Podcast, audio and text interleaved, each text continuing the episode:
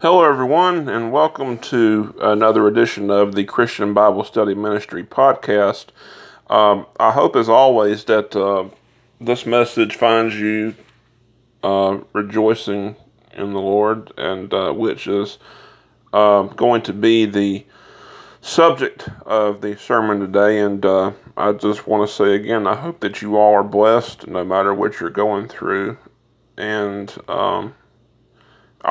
I am blessed as always to be able to do this podcast, and I hope that you get something out of it. And as I've said, what we will be covering today is the joy of the Lord. And so if you would turn your Bible to Psalm 27, where we will read about the joy of the Lord. And a lot of times we find ourselves in situations, where we're saying that we're not happy. We have problems with, stuff like our health, our money, emotional problems, just whatever it might be. These things weigh us down, and it's like, and we are being attacked by these things that we don't like. So what is the joy of the Lord that we hear about if we are faced with these things? Verse 1, chapter 27, The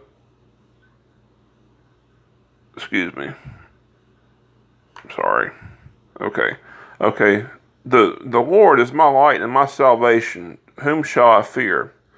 The Lord is the strength of my life. Of whom shall I be afraid? So when we are faced with things like these, we feel like we are in a dark place and we're hurting. But the Bible tells us that God is our light and He is the one who will save us. Whom shall I fear? With God we shall fear no one. Verse 2. When the wicked, even mine enemies and my foes, come upon me to eat up my flesh, they stumbled and fell. We have people come after us, our enemies, our foes. People don't like you for some reason. They're just evil, and they want to hurt you. But God will, in the end, cause them to stumble and fall. They will be humbled, kind of like Pharaoh. They don't love the Lord, and so they... They're not of God, so they will attack His people, and they will suffer judgment for that. Verse 3. Though an host should encamp against me, my heart shall not fear. Though war should rise against me, in this will I be confident. It's kind of like in the old Western days. Bandits would surround the wagons, and attack the settlers or whoever it was. Our enemies surround us and try to scare us. Kind of like the, just like I said, kind of like the bandits would do. And they want to scare us. And but hey, as we shall see, God has other things in mind. Verse 4. One thing have I desired of the Lord, that will I seek after, that I may dwell in the house of the Lord all the days of my life, to behold the beauty of the Lord and to inquire in His temple.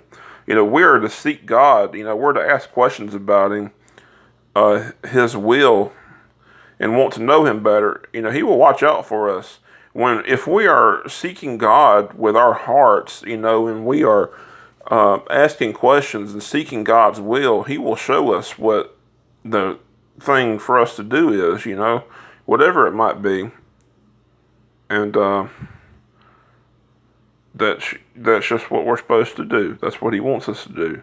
Verse 5, for in the time of trouble He shall hide me in His pavilion. In the secret of His tabernacle shall He hide me. He shall set me up upon a rock. God will shelter us and look after us if we are trying to go with Him and with what His will is. He will protect us. He will protect us, and we might not even realize it, That is what God does for us. Verse 6, and now shall mine head be lifted up above mine enemies round about me. Therefore will I offer in His tabernacle sacrifices of joy. I will sing praises unto the Lord. God will have us singing praises when we are going through these hard times. You know, we will have reason to sing glory. No matter what you're going through, God will give you some kind of reason to praise, to sing praise. He will do that. Verse 7.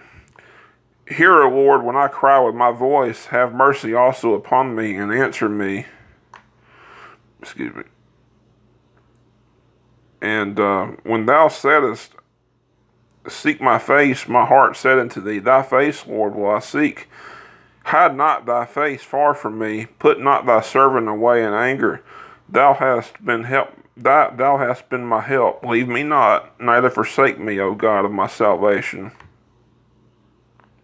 You know, God asked us to seek after Him, and because He wants us to look unto Him. He wants us to look unto Him, you know. And when we do, we ask Him to hear us, hear our cry.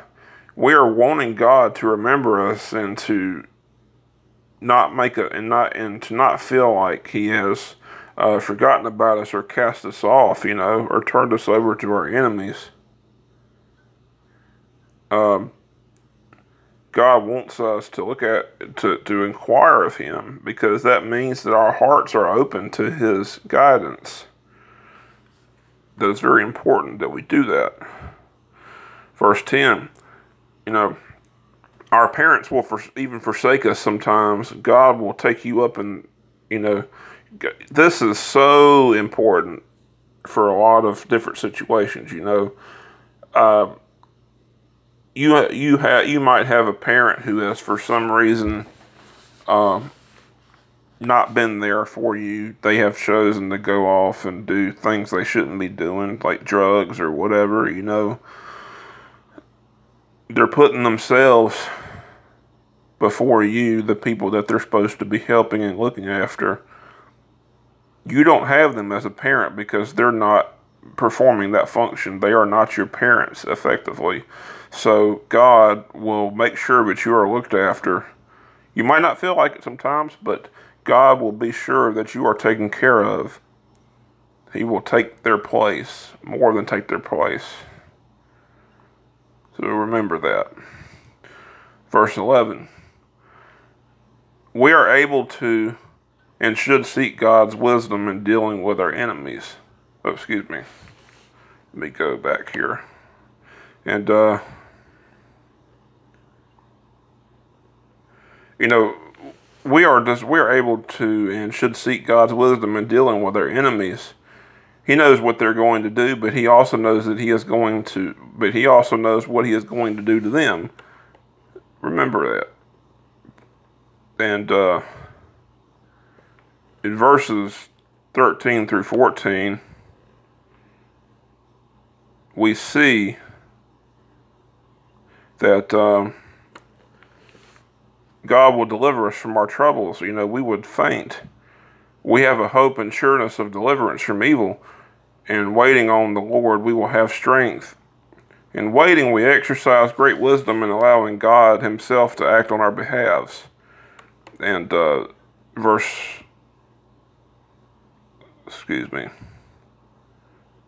is a little bit out of order here, which I didn't expect, but we're going to go with it. So, verse 11, teach me thy way, O Lord, and lead me in a plain path because of mine enemies. Verse 12, deliver me not into the will of mine enemies, for false witnesses are risen up against me, and such as breathe out cruelty. Verse 13, I had fainted unless I had believed to see the goodness of the Lord in the land of the living. You know, like I said, without the belief that God will deliver us from our troubles, we will faint.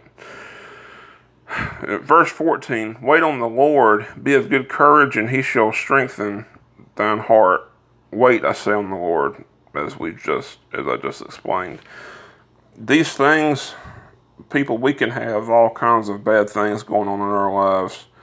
You know, divorce, you know, other marital problems, emotional problems, money problems, distress of any kind. God is there, and He will sustain you until the end.